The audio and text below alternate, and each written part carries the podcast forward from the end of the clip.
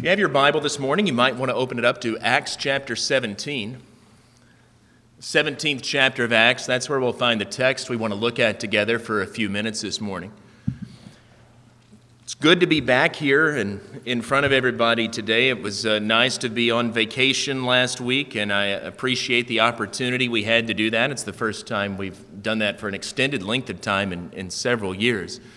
But it's also good to be back home and to start to return to some sense of normalcy, so I'm glad to be here this morning, although I look around and it looks like most everyone else decided this was a good time to go on vacation. I don't know if they heard I was coming back and decided, well, we'll skip town and miss him for one more week or what. But at any rate, I'm glad that you're here, and I hope the time we spend here together is beneficial for all of us. I read a story about a young man who was fresh out of preaching school with all of the knowledge and the theories whirring around in his head and the zeal that's characteristic of someone fresh out of school. He'd just been hired at a small country church, and he decided with all of his enthusiasm he was going to go out and he was going to spread the gospel here in his new community. So he's in the process of doing that on the first day, and he finds his first likely target, a farmer out there working in the field. And he goes up to the man and he says, "Are you laboring in the vineyard of the Lord, my good man?" Farmer doesn't even look up. "No, these are soybeans, not grapes." "You misunderstand me. Are you a Christian?" Farmer has that same disinterested tone. "No, sir, my name's Jones. You must be looking for Jim Christian. He lives about a mile further down the road." Preacher's undaunted. "Are you lost?" "Nope. I've lived here my whole life." He's growing a little frustrated by this time. He finally decides on one more tack. "Are you prepared for the resurrection?" And that perked the farmer up. "When's it going to be?" Now he thought, I've got him. Got him on the hook. And he smiled and he said, "Well, it could be today. It could be tomorrow. It could be the next day." Farmer took his handkerchief out of his pocket and wiped his brow. He said, "Well, sir, I'm pretty busy with the harvest. I'd appreciate it if you don't tell my wife. She don't get out much, and if she hears about it, she'll want us to go all 3 days."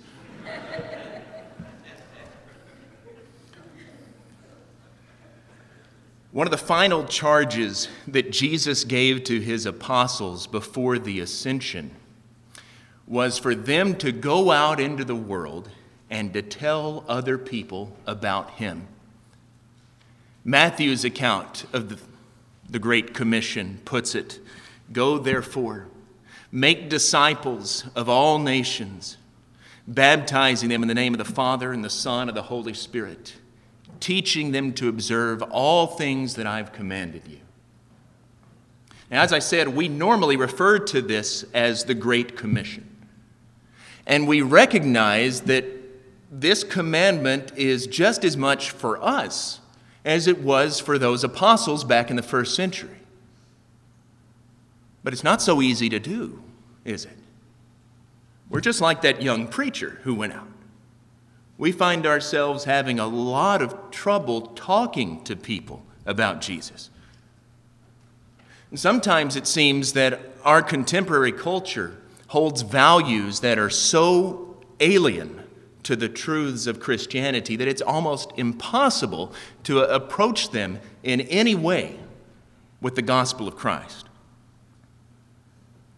Because of that, I think it's instructive for us to look at an example from Scripture of a great evangelist. In fact, really the pattern for all missionary activity, the Apostle Paul. Now, Paul often encountered stiff opposition in his preaching. He was frequently frustrated. He was sometimes persecuted. But he also met with a great deal of success. And I think if we note the methods and the tactics that he employed, we might be able to gather some principles that we can use in our own efforts to reach out to others. So This morning, I want us to examine his sermon in Acts chapter 17 on Mars Hill in Athens. And in doing that, let's have a view to the evangelistic strategy that he employs. But first of all, let's back up a little bit and let's talk about the setting. And you see a helpful map there, I think, on the board for this overview. Acts chapter 16 marks the beginning of what we normally call Paul's second missionary journey. Now, at the very beginning, he goes through those cities in which he established churches on his first missionary journey.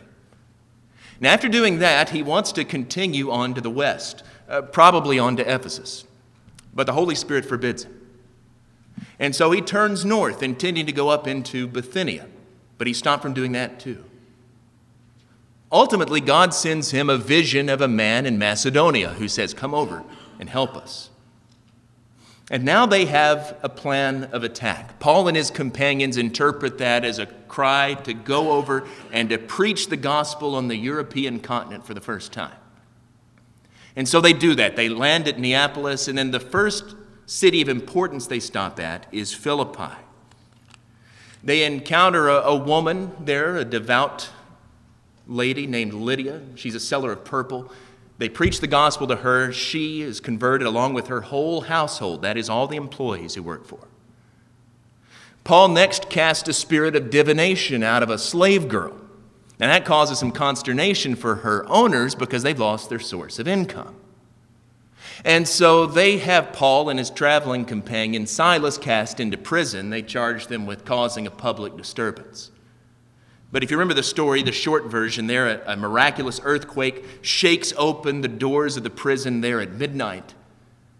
The result is that their jailer and all of his family are converted. And in the morning, Paul and Silas are released. Well, in Acts chapter 17, from there, Paul passes down through Thessalonica. And here he goes into the synagogue where he meets with some success preaching Jesus. It says he reasoned on 3 Sabbath days with them from the Scriptures, explaining and proving that it was necessary for the Christ to suffer and to rise from the dead, and saying, this Jesus whom I proclaim to you is the Christ. So there was some success with his reasoning from the Scriptures, but there was also some resistance. And ultimately that resistance drove him from Thessalonica down the road to Berea. Well, in Berea, he continued on that usual pattern. He went into the synagogue, and the Bereans were a much more receptive audience than in Thessalonica. In verse 11, these Jews were more noble than those in Thessalonica. They received the word with all eagerness, examining the Scriptures daily to see if these things were so. But before long, those same antagonists from Thessalonica heard about the success that Paul was having, and they wouldn't stand for it. So they went a little further down the road, and they drove him out of Berea too. And that brings us to the setting of our story this morning, the city of Athens. Athens was, of course, one of the most prominent cities in all of the ancient world. It was the city of Socrates, Plato, Aristotle, of playwrights and poets and scientists. Now, at this point in its history, Athens was long since past its political prime. That was centuries before. But even in the first century, it was still regarded as the intellectual capital, the cultural capital of the Roman Empire. Luke says down in verse number 21 that it was just full of people, foreigners and natives alike, who would spend their time in nothing except hearing or telling something new. Accordingly, Paul is out talking about Jesus in the marketplace, and some of the philosophers hear about it, and their interest is piqued. Verse number 18. Some of the Epicurean and Stoic philosophers conversed with him, and some said, "What does this babbler wish to say?" That word babbler literally means a seed picker. That is one who picks up a little bit here and a little bit there and a little bit over there and tries to act like he has more knowledge than he actually does. He's putting it together in this new form and acts like he's some sort of wise man, but he's a sophist. He's a dilettante. The last part of that verse, others asked, he seems to be a preacher of foreign divinities because he was preaching Jesus and the resurrection. The idea of foreign divinities or strange gods, your translation may say, could be because of the word resurrection. In Greek, that's Anastasis, which was used as a proper female name. Our modern name, Anastasia, comes from that. And so it seems that they were hearing it as if he were preaching a couple of gods, Jesus and his consort, resurrection, or Anastasia. Who are these new gods? At any rate, however they interpret it, they want to hear more about what Paul has to say. They took him and brought him to the Areopagus, saying, "May we know what this new teaching is that you're presenting? For you bring some strange things to our ears. We wish to know, therefore, what these things mean." Now, I want you to notice we have a picture of ancient Athens here. Think about what a different environment this is for Paul. Previously, we've seen him teaching Jesus in the Jewish synagogues, and as we read, he reasoned from the Scriptures. Luke says he did that on 2 of the previous stops, just in this chapter alone. And even then, when we find him turning to Gentile audiences, these were likely proselytes or what Luke often refers to as God-fearers, that is, Gentiles on the sort of periphery of the synagogue. They believed in the Jewish God. They kept the law in some sense. They just weren't full-fledged converts to Judaism. Certainly, this is a very different audience from these Stoic and Epicurean philosophers. These are the intelligentsia of Athens. And Paul, therefore, approaches them in a completely different way from anything we've seen before. A way that I think is potentially instructive for us. I want to read his sermon beginning in verse number 22. "So Paul, standing in the midst of the Areopagus, said, 'Men of Athens, I perceive that in every way you are very religious. For as I passed along and observed the objects of your worship, I found also an altar with this inscription, to the unknown God.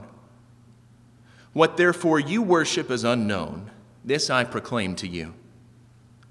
The God who made the world and everything in it, being Lord of heaven and earth, doesn't live in temples made by man, nor is he served by human hands, as though he needed anything, since he himself gives to all mankind life and breath and everything.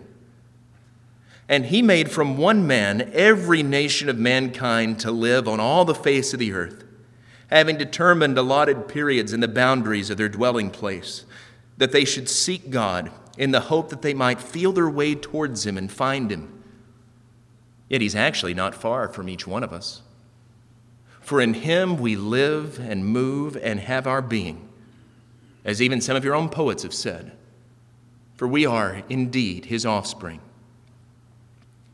Being then God's offspring, we ought not to think that the divine being is like gold or silver or stone, an image formed by the art and imagination of man. The times of ignorance God overlooked, but now he commands all people everywhere to repent, because he's fixed a day on which he will judge the world in righteousness by a man whom he's appointed, and of this he has given assurance to all by raising him from the dead.'" Now let's talk a little bit about this sermon. As we've said, Paul is addressing a group of people radically different from himself. He is a Jew, a rabbi, in fact, a Pharisee, steeped in the law of Israel. He describes himself in Galatians chapter 3, circumcised the 8th day, of the stock of Israel, of the tribe of Benjamin, a Hebrew of Hebrews. Obviously, these individuals are Gentiles. But we've seen Paul addressing Gentiles in Acts before. That in itself isn't anything new. What's different?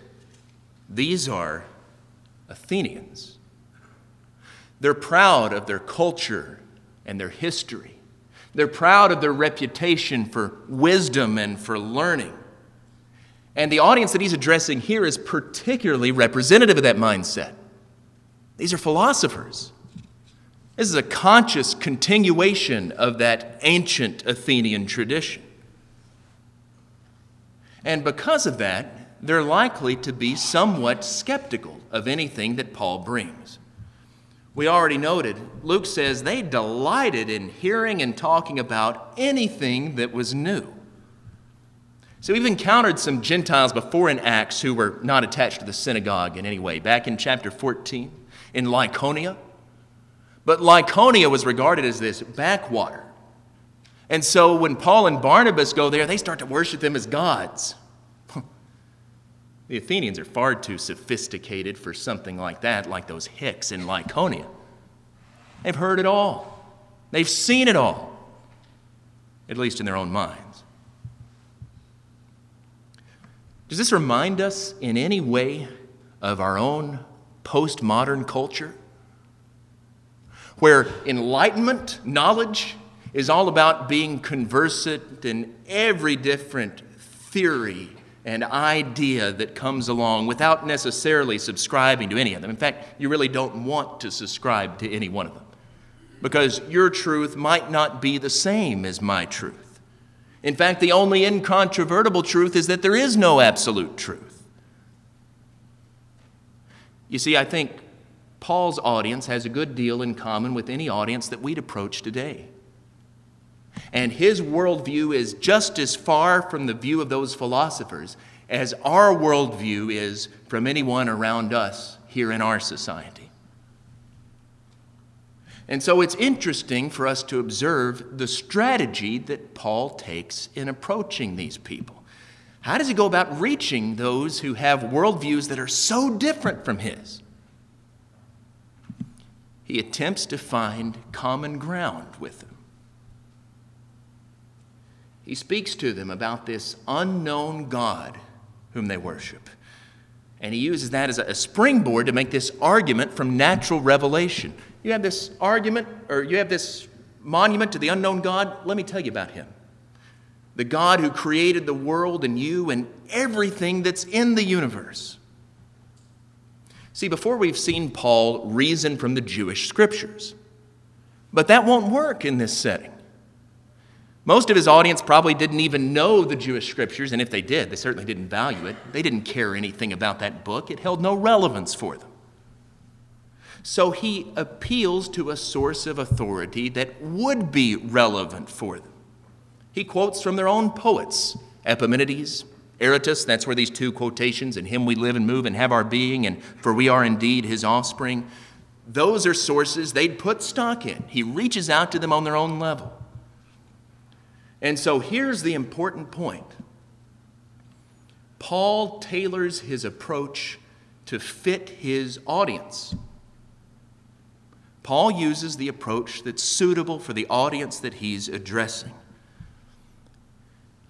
A lot of people seem to be operating under a misconception, and that is if you're not calling down fire and brimstone and damnation on sinners, that you're not really preaching the gospel. Well, Paul's approach here belies that. And in fact, it's not just in his actions here. He himself talks about this. In 1 Corinthians chapter 9, beginning in verse 19, he says, "Though I'm free from all, I've made myself a servant to all that I might win more of them. To the Jews I became as a Jew in order to win Jews. To those under the law I became as one under the law, though not being myself under the law, that I might win those under the law. To those outside the law, I became as one outside the law, not being outside the law of God, but under the law of Christ, that I might win those outside the law. To the weak, I became weak, that I might win the weak. I become all things to all people, that by all means I might save some. I do it for the sake of the gospel, that I may share with them in its blessings."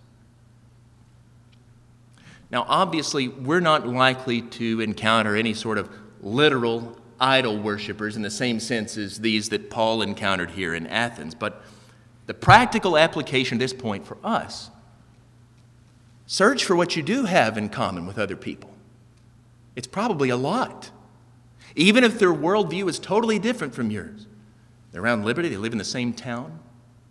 They might have a lot of the same interests that you do. They might follow the same sports teams.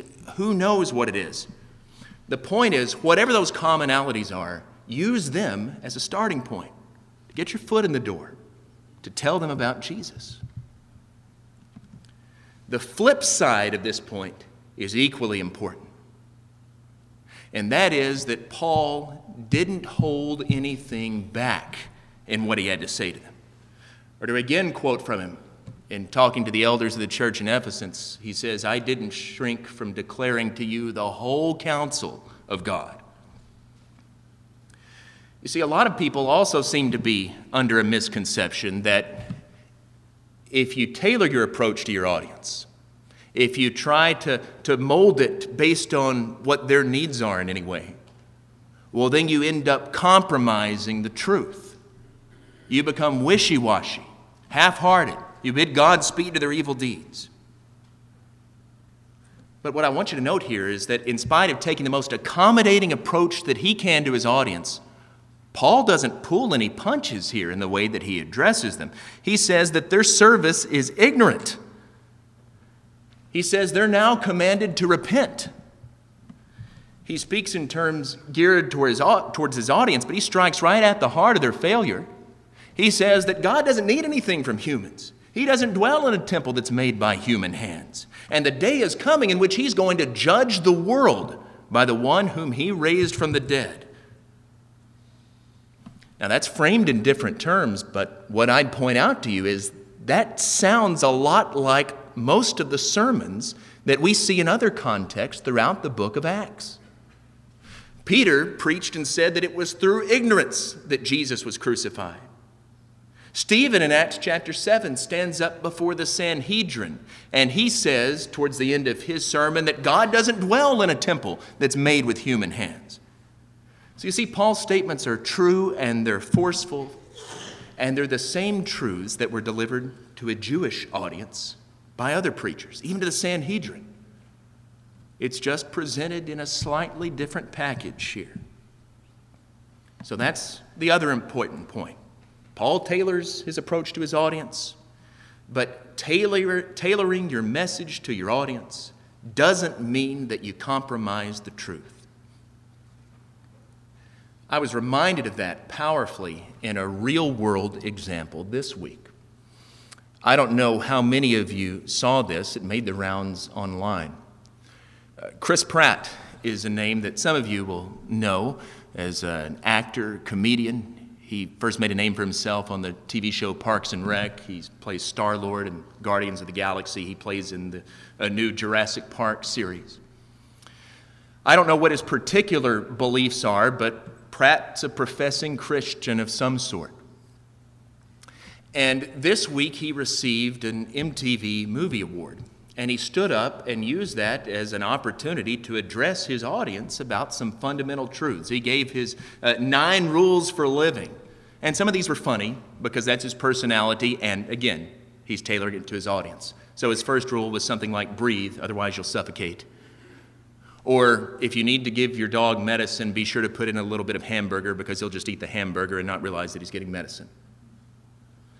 But some of them were some really serious points. You have a soul. God is real, and God loves you. Learn to pray. But the most important one was his final one, and you talk about not pulling any punches. I wrote this down verbatim.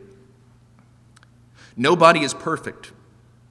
People are going to tell you that you're perfect just the way you are. You're not. You are imperfect. You always will be. But there's a powerful force that designed you that way. And if you're willing to accept that, then you will have grace. And grace is a gift. And like the freedom we enjoy in this country, that grace was paid for with someone else's blood. That's a powerful message. That's straight out of Romans chapter 7. Now, I'm not suggesting that's the way I'd frame it in the pulpit, but that's the whole point. He tailored that to fit his audience, and he proclaimed the gospel to them. Now, I don't know what effect, if any, that had, but it might start some wheels to turning. Who knows? And that's precisely the point that we want to make this morning. What result did Paul's sermon have? Let's look at that finally. Back to Acts 17. Verse 32, when they heard the resurrection of the dead, some mocked. But others said, "We'll hear you again about this." So Paul went out from their midst. But some men joined him and believed, among whom also were Dionysius the Areopagite, and a woman named Damaris, and others with them. Even though Paul put forth his best effort to preach the gospel, to reach those Athenians, not all of them believed. Some of them mocked him. When he got to that part about the resurrection of the dead, that's ludicrous. Who could ever believe that nonsense? Some of them said they wanted to hear more about it, although whether that's out of genuine interest or out of that desire we talked about to just talk about new things, it's not really clear. It could be that they just wanted to have the discussion all over again because they never got tired of it.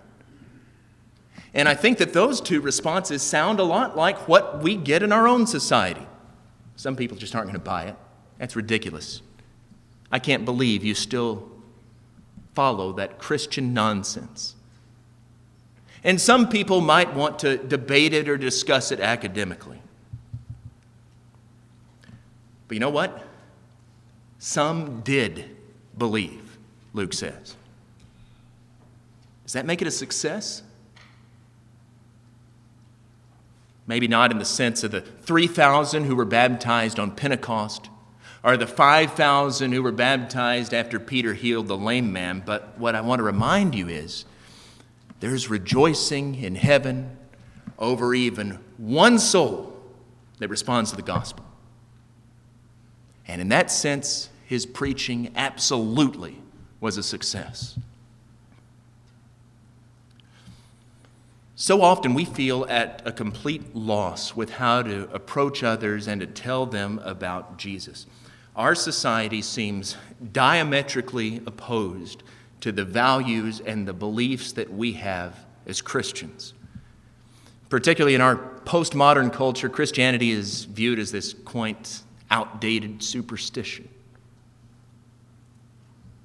It's imperative that we remember Christianity is always countercultural.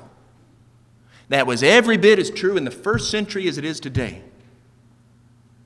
Paul faced the same problems in dealing with his audience there on Mars Hill that we face with anyone we tell about the gospel of Christ today. And so in that light, I think his approach here is a good one in its broad strokes for us to follow. By finding common ground with those out in our community, but by not compromising the truths of the gospel in doing that, well, I submit we can have the same success that Paul did. We might not all convert 5,000 or 3,000 or even whole households as he does at some points in Acts. But we can all bring one or two people to Jesus. And that's a success. Maybe you're here this morning and you yourself have never come to Jesus. I would invite you to do that this morning through this same message that Paul preached, that there is a day coming in which God is going to judge the world through the one whom he raised from the dead, that is Jesus Christ. Put your trust in him. Turn to God in repentance. Be buried with Jesus in baptism and have your sins washed away. Be added to the Lord's people. Be ready for that judgment day. Maybe you're here this morning and you already are a Christian, but you failed in this aspect. You failed to go and carry out the Great Commission. Or maybe there's some other aspect of your life, some sin that you're struggling with that you'd like us to address, that you'd like the prayers of the church who's gathered here today. Whatever your need may be, if we can help you in any way, It's the Lord's invitation while we stand and sing.